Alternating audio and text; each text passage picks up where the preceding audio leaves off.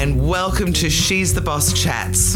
I'm your host, Jules Brook, and in the show, I interview amazing women and female founders about what it is that they're doing and why they're doing it. It's all about us lifting up the women around us.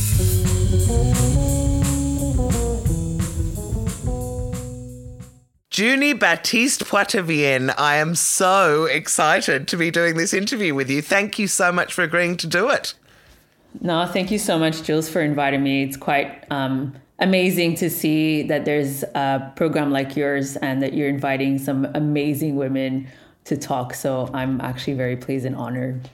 Oh, thank you. Right. Well, let's start off by telling everybody about you. What is it that you actually do? Yes. So I'm the founder and CEO of Propel Innovations, and we're a boutique of people overlooked um, the first Black women, migrant, global citizen, polyglot owned UX business. And we're doing this to disrupt how we design products for people. Uh, we're illuminating people's multifacets because we believe that that's the best way to drive the way businesses target you in the design of the user experience of tech and products. And yeah, and so outside wow, of, that is yeah. a mouthful. yeah, yeah. So I mean, so just wise, for for, for yeah, the women that might be listening that don't Oh, sorry. Go on. You keep going first. Oh no, no. I was just saying the reason why, like, um, you know, I got into that, or it might sound like a mouthful, but it's because um, it's a lot that is not portrayed in the design of the user experience of technology. So UX means user experience, and it's pretty That's much about. That was the question I was going to ask. Yeah. yeah. So it's user experience. So you know, think so think about like for example, you know, any piece of technology, any piece of product that you use, and it's about making it easier for you. It needs to be more human. Um, you know, we like probably back in the 90s, you know, we think technology was an IT thing, but as the decades have come and we see more and more technology being part of our everyday life, like to point where we even sleep with technology, right? Our phones are like oftentimes right next to our bed. It's it becomes part of like it influences our decision making. And so we need to properly understand, go deeper into people's lives to better understand how we can create technology and products that are adaptable for them and for them to find it a lot easier to actually use and that can actually help them, um, yeah, in their day to day lives.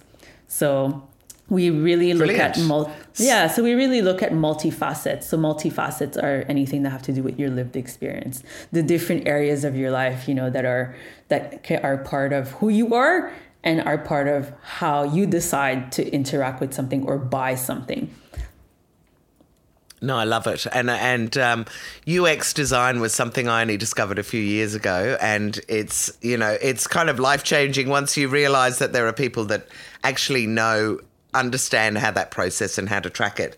But my big question for you next is why did you set it up? Why have you chosen this? Yeah, so um, as my business, yeah, so it was a while ago, a few years ago, actually a bit before the pandemic. Um, I had read an article yeah. about how AI didn't recognize people like Michelle Obama, Oprah Winfrey, and Serena Williams. And I'm sure you know them, right? Oh, wow. Really? Yeah. And so it That's had amazing. a 30 Yeah, so it had a 35% error rate in recognizing those three people. And I remember reading that and actually not being astonished. I was like there's it, it obviously means that there's a lack of representation because in, how um, in how they develop the algorithms of AI. And so yeah. as I started like looking into that, and I was like, um, you know, and it was around the and the pandemic happened, and so I was like, great, there's no resistance to innovation. And then I, because I come from a more of a social science background, I was like, how do I bridge the gap between technology and people, and how do I find that way to create and better experience, and, and, more and so experience more, more, humane and more realistic of our world of today and of tomorrow. And so I thought, great, let's create Propel Innovations. Yeah, fantastic. Okay, so what I would love to do, Junie, now, and you've referred to a little bit about having a different background, is let's go right back to where you were a little girl and tell me about your life, or tell all the listeners about your life and how you've got to where you are now. Because I know that I met you last year and you've got a really interesting story. So let's start off with where where did you actually grow up as a little girl? What size family did you have, and what did your mum and dad do? Yeah, so I'm uh, born and raised in Montreal, Canada. Um, Right. And like I, you know, from a very young age, um, at the age of four, I was a figure skater. And I figure skated for about 10 What? years. And I was, yeah. yeah. And Wow, so figure, that's yeah, amazing. figure Like skating was- competitively. yeah, competitively, like in my region. So, um, how Right. it worked was you, so obviously you figure skate in an arena. And so, um, in the region that you're in on a yearly basis, you'd compete with other, um, I guess, clubs that were within that region. And so, Yeah. um, I used to be really good at figure skating to a point where my dad would always be like, You always look so elegant on ice that, like, it's hard for judges not to not to not to like you know get you to win um, and so yeah so like i would always win um, and so for about eight years i competed and i won gold medal for each and one of those years. Um, and i think i won bronze one year because with figure skating how it works is that um, you're not allowed to look at the crowd okay? So it's kind of weird because like you're not allowed to look at the crowd. You're meant to just skate. Um, it's hard to explain over a podcast but because i had looked out into the crowd it kind of made it seem as if i was trying to maybe cheat and so the judges put me Oh, on wow. third in third place yeah um, but the year towards the end of my figure skating days, um, I used to compete in this thing called Montreal Games, and uh, and I again kept winning um, gold medal. And then one year they had changed the arena or the club that I was in had changed directors, and they're like, um, actually this year you can't participate into the Montreal Games. And I asked why, and they said because you're too good and you need to let other people win. oh, Judy, what? That's such Um, Yeah. rubbish. I know, yeah. And I at that time I was 12. Oh my God. So, what does a very disappointed 14 year old girl do when someone says that to them? Well, I I you know, I said fine. I mean, nothing I could do, but I remembered thinking next year when I'm actually competing, I'm going to win and that's it. And so that's exactly what I did. Um, you know, I continued practicing and then I entered the following year. I won gold medal and then I quit figure skating. Um, and I was and I was What, coaching a, as what well. a pity. yeah, yeah. And look, in What retrospect, that like that person was so, they were so mean. It's so mean spirited. Yeah, pretty much. Uh, pretty much. And like, you know, and at the same time, I was also coaching figure skating from like the age of 10. So I just, yeah, I, that's, uh, that, that was, that's how I broke up with figure skating. But I, I loved it. I loved it so much. Like I wanted to, you know, go into the Olympics and, um, you know, as a black young girl, as, as a black young girl in a sport like figure skating, it was really rare to see someone else that looked like me. And so there was this Uh, um, French, yes, absolutely. yeah, exactly. And so there was this you would have French- really broken a whole lot of barriers. yeah. But if anything, uh, who inspired me was um, this French figure skater who her name is Surya Bonaly. And she used to Yeah. do these backflips on ice. Um, number one, oh my backflips God. on ice are not allowed. so she disrupted figure skating. And I was so stoked about it because I was like, wow, like this lady is not only like representing someone like me, but also she is disrupting figure skating completely. Breaking the rules. yeah. And so that was really inspiring. But yeah, I never made it to the Olympics. I quit figure skating. And then, yeah, I had another passion, which was, um, you know, to eventually build my own business. Um, I wanted to go into the music industry. Wow. But Okay, now don't hang on. Stop and don't go too far ahead because I want Yeah. to you bring back to the question of how big was your family and what did your mum and dad Ah, do? Yes, yeah. My family, like you mean my close nuclear As in, do you have brothers and sisters? Yeah, yeah, I do. I have a younger brother. Um, we're Okay. ten years apart. Uh, my Oh, mom, okay. Yeah, yeah. So my mom is a nurse, and my dad was a teacher. Um, and Okay. yeah, And so, did you love school when you were younger?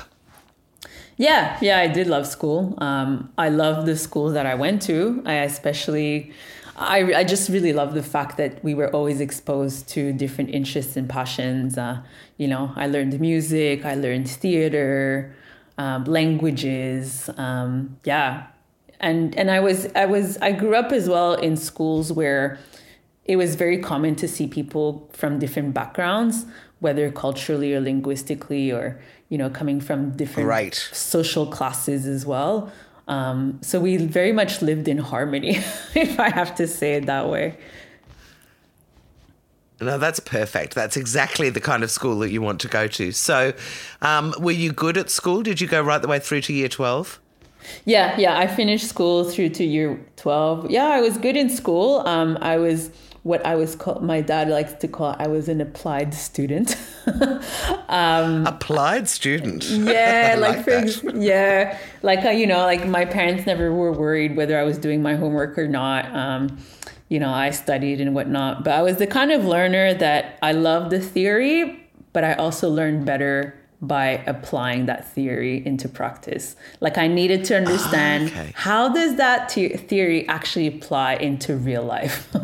um, but yeah, which so. is just such a smart question for a student to ask because it's like it's almost like saying, is it worth, you know, should I bother learning this bit?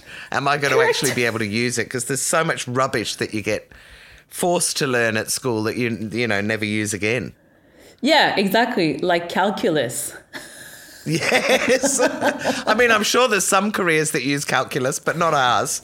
Yeah, that's right. Exactly. So I remember, but that was after school, like in Quebec, so the province that I'm from in Canada. Um, we're the only province in Canada that doesn't do year 12. So we do, we stopped at year 11, and then you do two years of pre university. And then, oh, okay. and, yeah. And so during those two years of pre university, I had to do calculus because I was studying international business. And uh, yeah, I remember I failed my calculus, and I was like, and because of that, because I was like, how am I going to use this like in my day to day life? Like, what is it for? Um, but yeah, and it's hard. it's also it not hard. an easy subject. no, it really isn't. And so yeah, but right. So yeah. so you you so you went off to pre-university, which sort of sounds like it makes a lot of sense, with mm. the idea of doing what at uni? International business.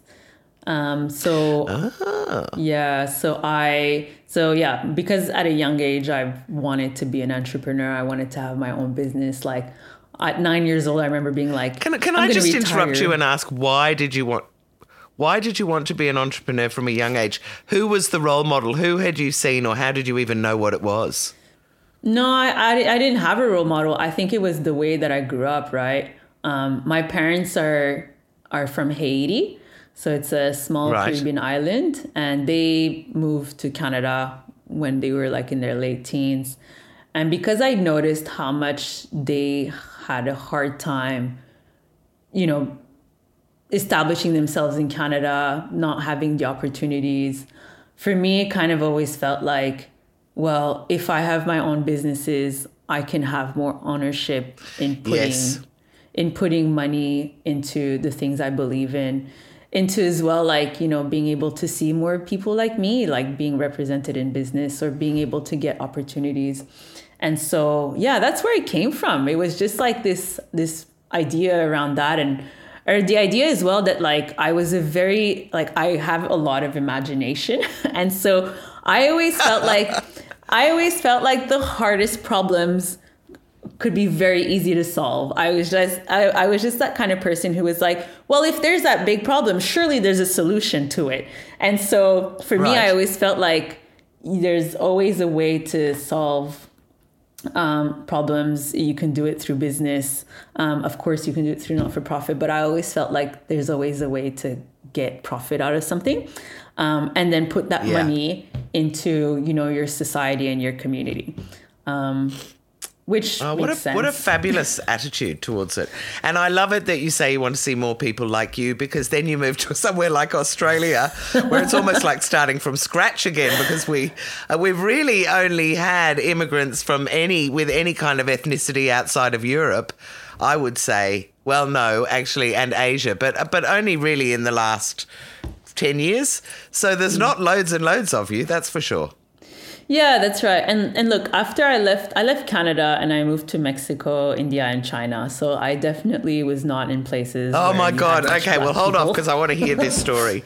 Yeah. So, uh, okay, so let's go back to uni. You did international studies, then what happened?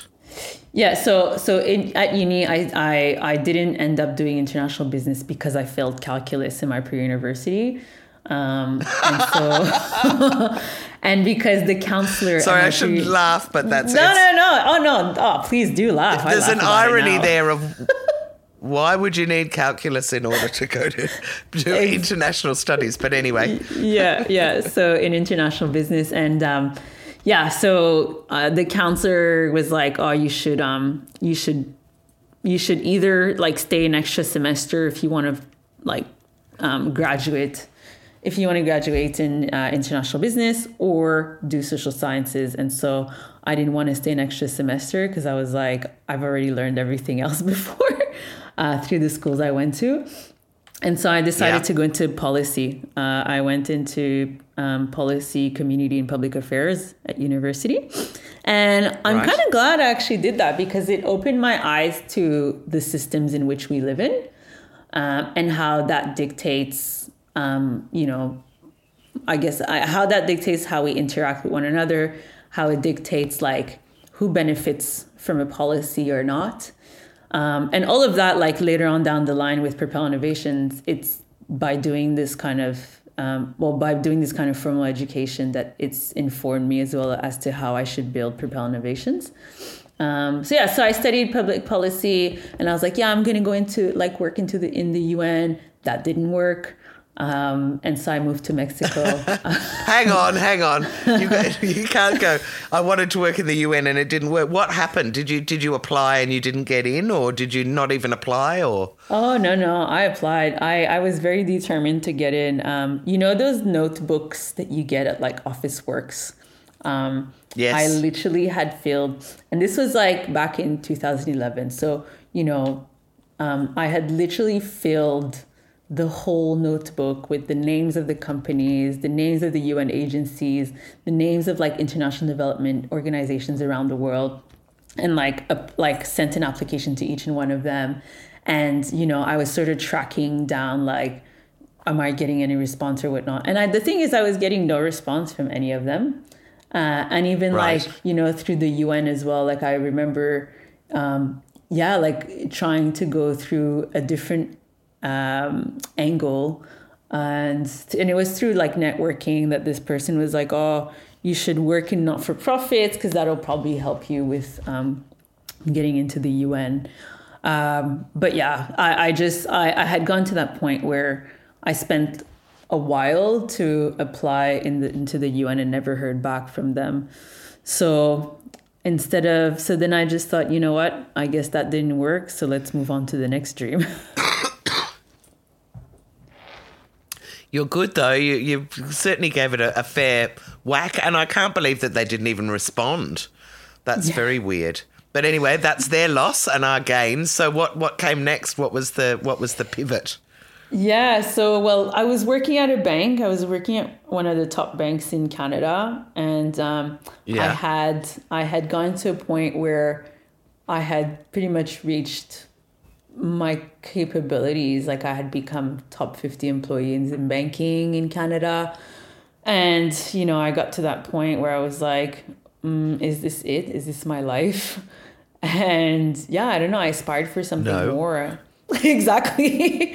I aspired for something more. Like literally, I was like, you know, I had traveled by then. I had done backpacking in Southeast Asia. I had lived in India, and I was like, Hang well, no, no, no. Hang on then.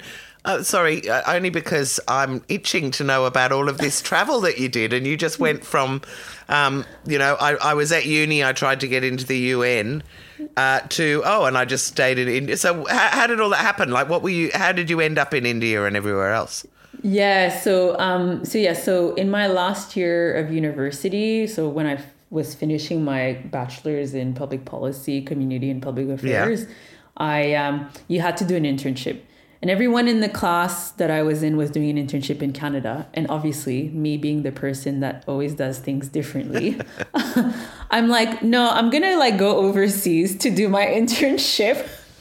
And so I had found this opportunity to to work with an NGO in uh, in India, and so yeah. and and the whole work was around um, helping this NGO gain uh, media attention into the work that they did around um, microfinance and helping women who were living in the desert oh. to yeah to get microfinance for their businesses because their their husbands um, were men who were going into uh, who were working in mines and what was happening was the conditions in the mines were not safe at all so in other words people were going no. down uh, I don't know what's it called, like the hole, uh, like quite deep down, you know, six with no protective gear, zero protection. And I mean, when I mean zero protection, I mean no helmet, no visor. Like um, you see how like people here wear um, what's it called, like the uniform that you need to wear to go into these places. Um, no boots, like nothing. safety gear anyway. Yeah, yeah, that's it. Yeah, yeah like safety gear. None because that, it's like, just, I mean, I, I, remember last time I was in India, they were building um, at in Delhi anyway. They were building huge overhead um, or raised freeways, and mm-hmm. there were and literally the scaffolding was made out of bamboo and the guys were hanging off the side like you say no helmets no nothing literally hanging off the side and chipping away at concrete or doing whatever they had to do and i just remember thinking oh my god they must have so many deaths because there's just no safety equipment security it there's just that sense in india that people are expendable it's it's exactly. awful. It's something that you're really not used to in a Western country. That's exactly right. Exactly. And so what was happening, right? So that NGO was helping to raise awareness about that so that there could be better workers' rights. Yeah, great. Um, and so yeah, so I was there. How, how for, did you find it? How did you um, find was, it? So it was through it was through university. So you know, in universities, I don't know if they have. Actually, I don't think I saw that here when I studied my master's in Perth here, but um, right. they have this thing called AIESEC, and so it's like a student organization within universities that helps you connect with you know other international students around the world, but also oh. connects you with you know opportunities for work like that around the world. Um, so being like the avid traveler that I used to be pre-pandemic, um, of course I will went be again. Yeah, exactly. I'm itching. You have no idea. I bet so, I know I am too. exactly. And so yeah, so they're called AIESEC, so A I E S E C. Um, and right. yeah, they're mostly and they're they're common in North America in terms of um, organizations like student organizations that can connect with other international student organizations, but connect with um, right. job opportunities like that. And so I had found this internship through them, and it was in India. Yeah. And I put I I did not say no, and I just so I just how went long were to you India over there for? For three months, yeah. So it was during the summertime, so during the semester break. Um, between my uh, before I finished my um, my university degree, my bachelor's right. degree. Yeah. Wow. Okay. So that's the India bit. Um, what happened next? Because you were saying there were a few things that you had said yeah. that you'd done. yeah, I have a very non-linear life. so, um, so yeah. So when I finished, well, take us on a little wandery journey. But I, yeah. I, I, like hearing all the little side bits as well. yeah, of course. Um, yeah. So after India, um, yeah, that was when I went back to Canada, finished university. Like I said earlier, I was still working at a bank while I was studying. So, um, yeah, like I, I figured, okay, well, I finished my university. I might as well focus on trying to climb up the ladder in banking um, and that's when, you know, I had reached. I can't pick you doing that. That's just such a strange image for me of you. yeah, I know. I, I, you're, you're right. Because, like, I don't know. I never really saw myself in banking. But I think it was at that point in my life where I guess I was trying to fit in what the status quo asks us to do. And so I was like, okay, great, steady job. Like I'm at the bank, it's steady. Like it's not gonna go down. And, And I was go, doing it's well. so steady, it's boring. But anyway, yeah, and I was doing really well, if anything, you know. So you know, like you Yeah, it sounds you like get, it. Yeah, you get flown to Puerto Rico for being top fifty employee. Um, I was 23 years old, and I got the executive team. To, like the the executive team invited me into their meeting, and they were like, "Tell us how you get sales of 500 percent." And I was like, wow, like you're asking the 23 year old how to do that. Like it felt pretty good. it felt pretty good. I but it bet. also, but I mean, yeah. 500%. I can understand why. yeah, yeah, that's right. And so, you know, they valued me as an employee, and it's hard to leave a place when you feel so valued. Um, and so I stuck around, you know, and I liked my job. If anything, if anything, I really loved working at the bank. Like it was probably, it was actually the best job and the best workplace I've ever been in. Um, Oh, wow. and so, yeah. And so I stuck around there for at least five years. Um, but yeah, I had reached that point and then, you know, I wanted to climb up the ladder and I got stalled. And I thought, you know what, like I'm getting stalled into being able to move up the ladder. Um, I feel like I've got so much more to give. And I thought, I don't think my life is at the bank, but I want to travel and I want to know what it's like to live abroad. And I said, you know what? Just, I guess it's time for you to leave. And um, I was trying to, I was looking to see like, what can I do like to financially sustain myself while traveling? Yeah. And um, I'm very good at languages. I speak five. So I thought, well, I might as well learn um, how to teach English to speakers whose language is not English. And so I did my CELTA course. And once I finished my CELTA course, I quit my job, I quit my apartment, I packed my life into luggages, into luggage, and then bought a one-way ticket to Mexico. And I, and I, and I remember my friends being like, "So when are you coming back?" And I was like, "I have no idea." Like And, maybe uh, never. How yeah. brave, Junie. really. And but it's also amazing. There's not a lot of countries that'll let you go in on a one-way ticket.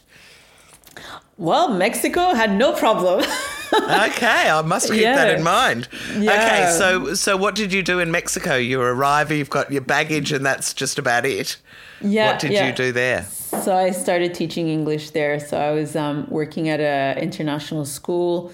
Um, I started teaching English there. I was giving, I was doing, I was um, giving private English classes uh, and to adults as much, and uh, worked as well in a high school in Mexico. And yeah, Right. And then traveled Mexico, and I traveled most of Mexico. So I was in Mexico for about a year, or a year and a half. Um, yeah, Right. and it was it was it was the best experience that I had. Um, I'm so Mexico- pleased to hear that because Yeah. my own image of Mexico is kind of drug cartels and danger. but um, yeah, unfortunately I love it that you had such a great time. Yeah, I find that very unfortunate that that's the stereotype of Mexico because, if anything, Mexico is very rich in culture. It's very rich in its history and its food. So, literally, like, you know, what you eat in terms of Guzman and Gomez, like, that's not Mexican food. um, No. And so, no, that's right. And so, yeah, the drug cartels and whatnot, like, they're mostly in the northeastern part. I think Breaking Bad has a lot to answer for, actually, in that sense. yeah, yeah, and it's always like that. It's always Hollywood movies that just tarnish Yeah. um, the images of certain countries, and I and it's sad because Mexico is super rich in value, and people in Mexico are the friendliest I've ever met. People would just like literally invite me into their homes like I was their family. They were like, "Yeah, you're part of us now." Um, they're always Oh, looking out for so one. gorgeous. They were always looking out for one another. And yeah, and I just felt like I belonged, like I was part of the community in the country. And I, yeah, it was, and I met some amazing people as well. And I'm still in touch with a few Mexicans. And ironically, when I left Mexico and I moved to other countries, I left Mexico, but Mexico never left me because I kept meeting so many people from Mexico or who were Mexicans um, when I left Mexico. So it was great. Meant to be. Yeah. Okay, so where you, so what what where did you go? Why did you decide to leave, and where did you go next? Yeah, so I decided to leave because again, I had reached my, all my capabilities. Um, You've got wanderlust. That's it, really. Yeah. That's that's That too. that's the That technical too. term, I think. Yeah, yeah, that too. And also, I'm a very curious person. And the thing is, when I learn something and I figure it out, I need to go to the next thing to learn because I'm Yeah. someone who is an avid learner. Like, I'm a very curious person, I'm a perpetual curious person. And so I had gone to that point where I was like, okay, well, you know, teaching in Mexico, I'm kind of done. Um, uh, I, if anything, I wanted to head towards Brazil to travel um, and Okay. get there for the World Cup soccer in 2014, but I never made it um, because I ended up going to China. And Oh, of course ended- you did. Yeah, of course, right? Just go on the Which is, of course, nothing to do with going to further south in South America. So, how did you end up going to China? Yeah, um, uh, yeah. So I just um, I was applying for jobs, and and just to like I said earlier, right? I'm someone who does things differently than most people, and I'm and Yeah. I've always had a curiosity for countries that were not close to my culture. I was very curious to understand other people's cultures, and I was like, let's go to every country that's not westernized. Um, and Ah, uh, fantastic. yeah, and so I had I I had applied to several jobs, and China is the one that I ended up landing, and so I moved to Beijing in 2013. And to do um, what? that- teach English as a to sec- teach. Was that English Yeah. as a second language still? Exactly. Yeah. Still. Still. Um, and it Okay. was super shocking in terms of a culture shock. Like I've been to, you know, I had traveled Southeast Asia. I can only had begin to traveled. imagine. Yeah, but I think for me the culture shock was like realizing that like, wait a minute, I'm in a country where I actually can't identify words, right? Like in Mexico. No, I mean that's the thing that scares me about Japan and China. yeah, yeah, because none of the like words like they don't use Roman language, right? So They don't make sense. yeah, so I was like, oh, okay, right. Like I'm really just out of my comfort zone. um, and I and I didn't know any Mandarin, so um, I, I I I know other languages, but not Mandarin, and uh, that's when I realized the what it meant to have a language barrier, because I would like I would ask for things and I was like, oh, I don't know how to ask for this because I don't know any Mandarin. So if anything, because of that, it pushed me to learn Mandarin very quickly. Um, Oh, so you've learned Mandarin. yeah, like very basic, like survival Mandarin, like enough for me to be able to count, ask for directions, ask for food. I think I knew that I had nailed my Mandarin when I was able to haggle in Mandarin, and I was like, I was like, I'm having like a deep conversation right now. Yeah, well done. That Yeah. that's amazing because it's yeah, very hard language. Okay, so Yeah. how long did you stay in China for? uh, for a year. So that was that was how long my contract was. It was for a year. Right. Um, and then I and then that's when I realized, yeah, teaching is not for me. Um, I have high respect for teachers. My dad's a teacher or was a teacher. He's semi-retired. He's retired now. Um, Yeah. And you know, I taught myself, and I saw so many flaws in the education system, and I just thought, yeah, it's not for me. Um, I'm gonna go back into international business, right? I had failed calculus Right. But I'm gonna go back to international business because I want I I'm I'm I really want this to happen. So I'm like, yeah, I'm gonna go into international business, um, study in Spain in Spanish, so I can go back to Latin America. But I've got seven months before I can apply. So what do you do when those seven months? When you're Junie, you travel.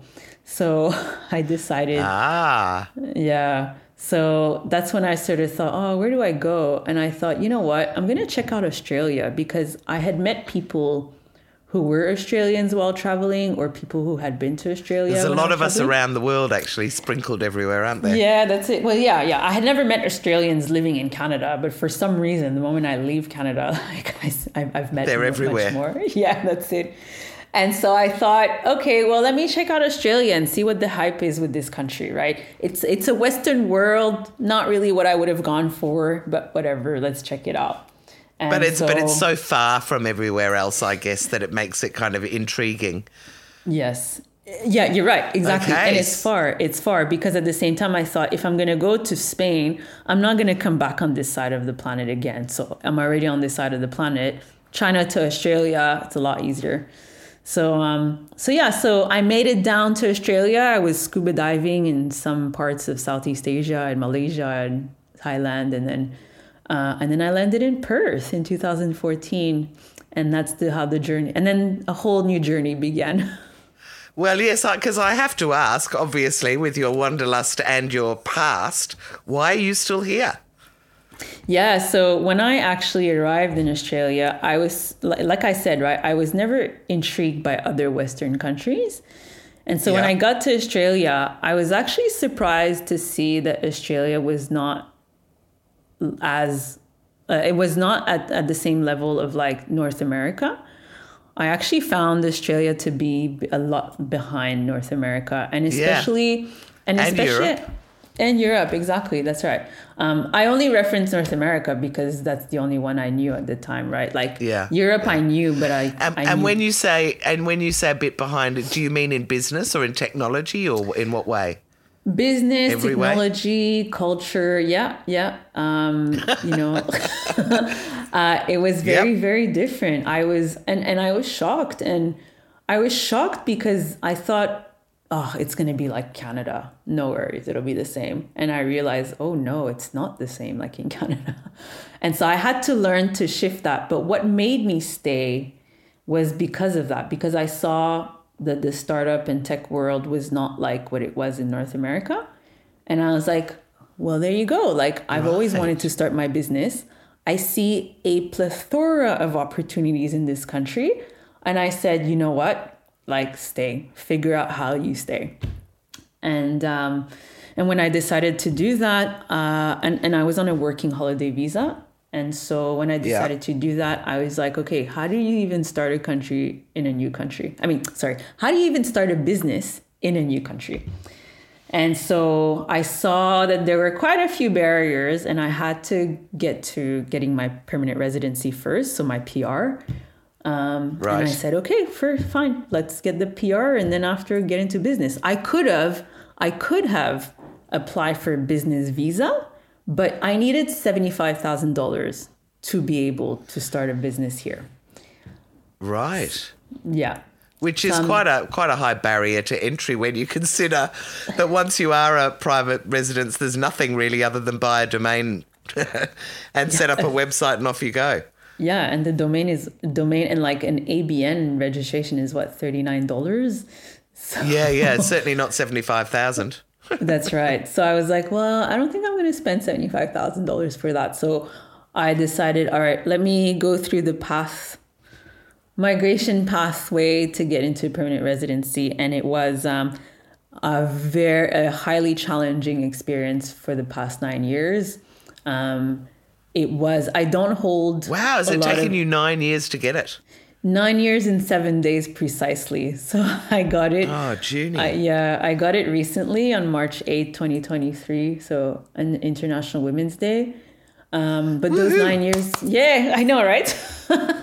It's like- amazing that it happened on such a significant day, but I just want to apologise on behalf of Australia that it took you nine flipping years.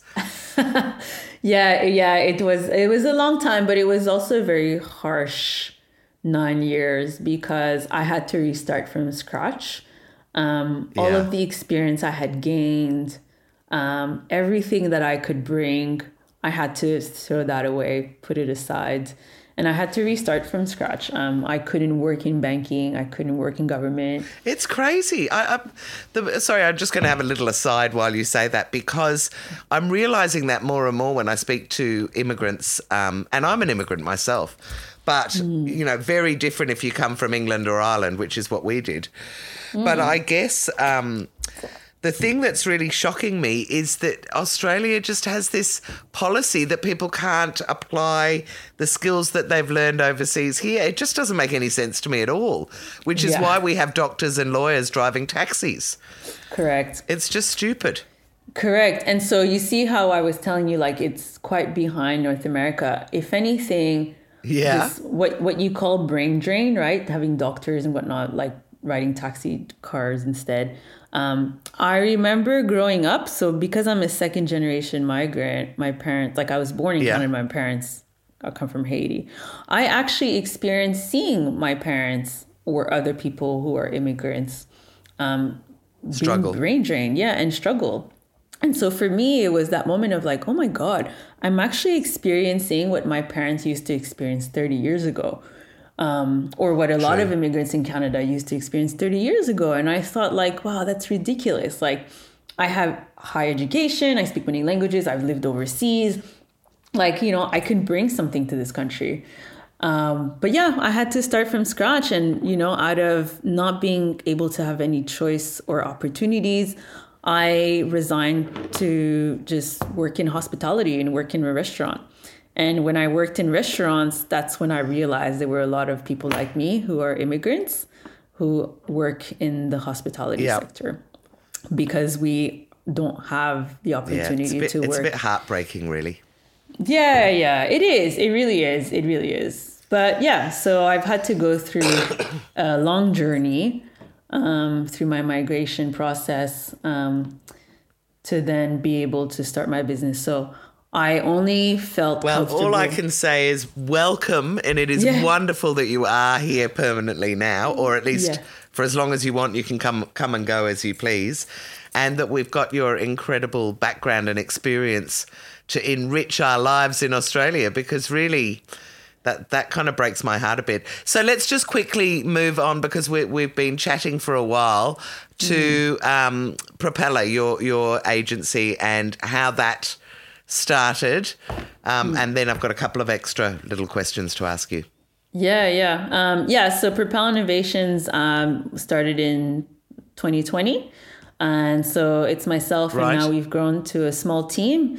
And so we work around user experience design and we're helping businesses look at, you know, how they can use user experience to increase their customer database, to increase their brand reputation, um, decrease their financial loss, and like increase their growth and profits. Yeah, and so we do this But by what prompted you to what prompted you to start it, Junie? Was there a bit of a light bulb moment? Um, yeah, that light bulb moment was the lack of representation and bias in technology.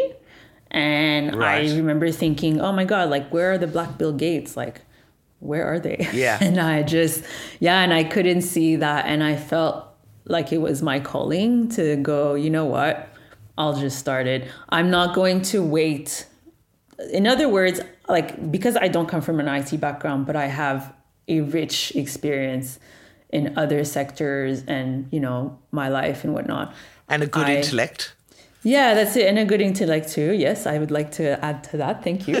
That's okay. and I, yeah, yeah, I love that. Thank you. and uh, so I thought, I so I thought, you know what, like. I, I don't want to as well fall into the trap of like going back to school to study, uh, finding like job opportunities that never give you an opportunity because they're like, you don't have enough experience. And I was like, that's complete BS because I have rich experience. And I thought, you know what, Yes. instead of doing that, let's kick in that nine year old's dream of having a business. yes. And- Woohoo. Yeah. And I said, I can't swear, but I said, screw this. Stuff it. it. stuff it. Yes, exactly. Stuff it. Uh, I'm going to start my own business. And if it means that at least I'm, I'm, I'm adding, I'm, I'm adding a solution to the very complex problems. At least, like I'll Yeah. be able to add representation in tech and remove bi- and remove biases in how we design technology. And the other thing is that by working in tech in this particular field, it hasn't been around for a long time. So No. you will be able to become an expert at it quite fast when there aren't loads and loads of people who've worked in it for 30 years. Do you know what I mean? So Correct, um, yeah. it's I think it's and and it's very much what the I I think the future of technology is going to really focus have to focus a lot on the customer journey and user experience. So it's spot on really you're you know just talking about that intellect there you go tick tick tick That's it. That's it. And for me, like you know, like my my wild dream is to build an empire. So because I want to be able yes! to see. Yes. Oh yeah, my god, I love you Yeah. saying that. yeah, I want to be able to see. I I hope you do too. I absolutely, and I have no doubt that you will. Uh, and and we're all going to be looking in awe at the new. There won't be the new black um, Bill Gates. It'll be the Yeah. it'll be the new black Junie. Who everyone will be Yes. going. I want to be like Junie Baptiste Poitevien. yeah, that's right. Exactly, right? And like and I want to be able to build that empire so that like our world is reflective of where it's going and what it should be cuz like for example, you know, you saying my name makes me go I've never seen like let's say philanthropists or foundations or big corps that have name like myself. Like No, you know, they're all Sally Brown and, and John Smith, aren't they? Yeah, that's it. And like there's nothing wrong with that. It just means that like No. I, I I just I just want my empire to have Junie and other other really cool names.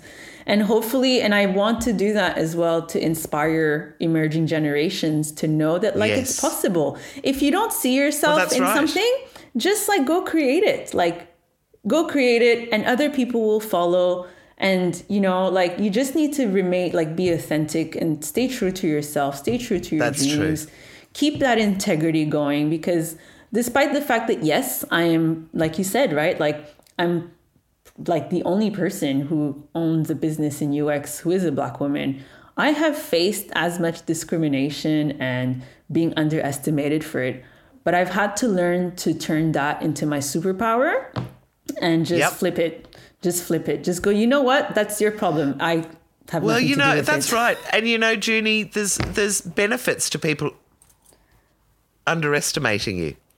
Do you know what I mean? Like, I mean, What- it- what you know, it's like bring it on. It's like underestimate me at your peril.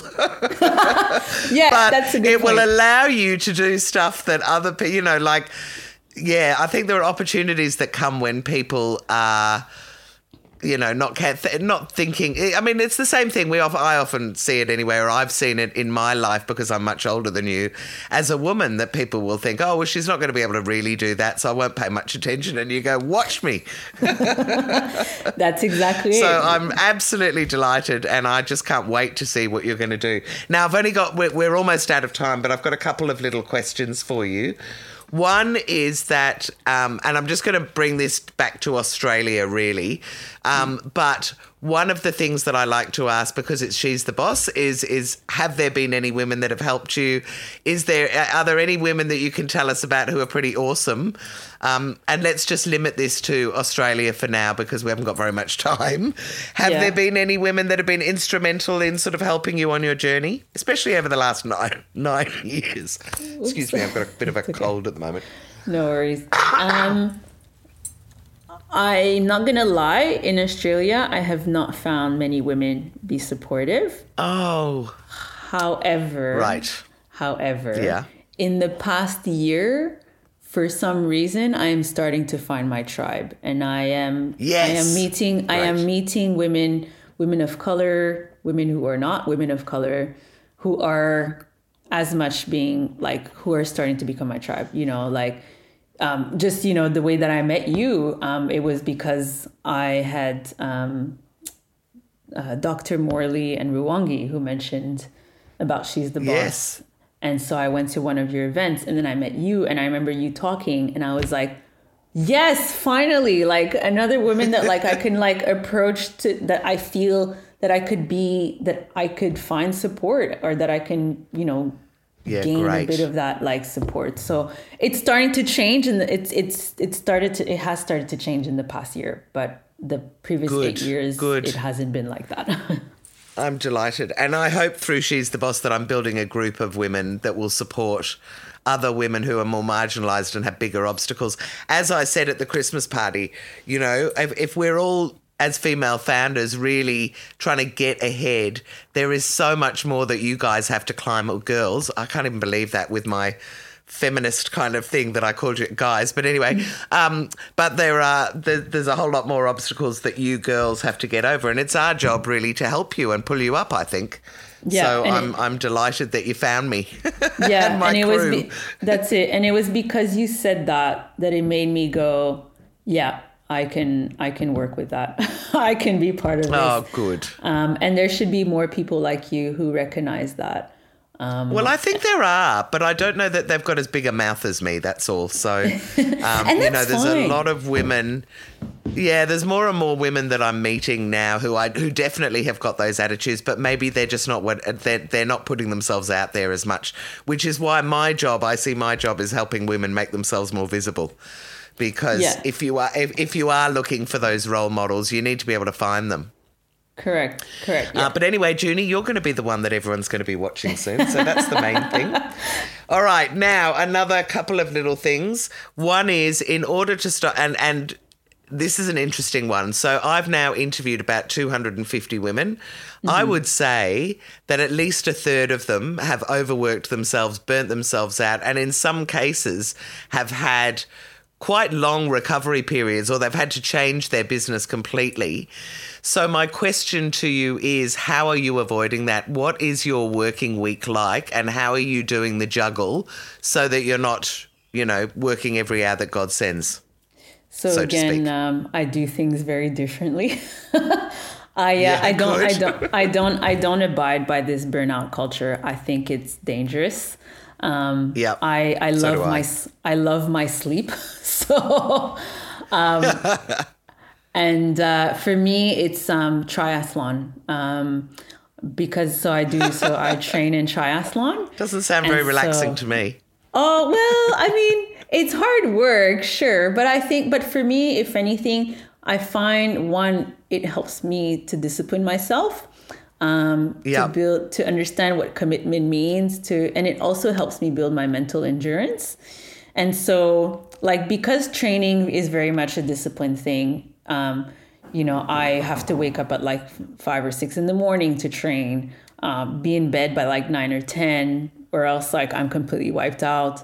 Um, I, Yeah. I break I break my days, um, and also the advantage of working remotely. Like sometimes I actually just if I'm not, sometimes I'll like go and take a nap because because I can. um, and Great. it's so important. That's what I want to hear.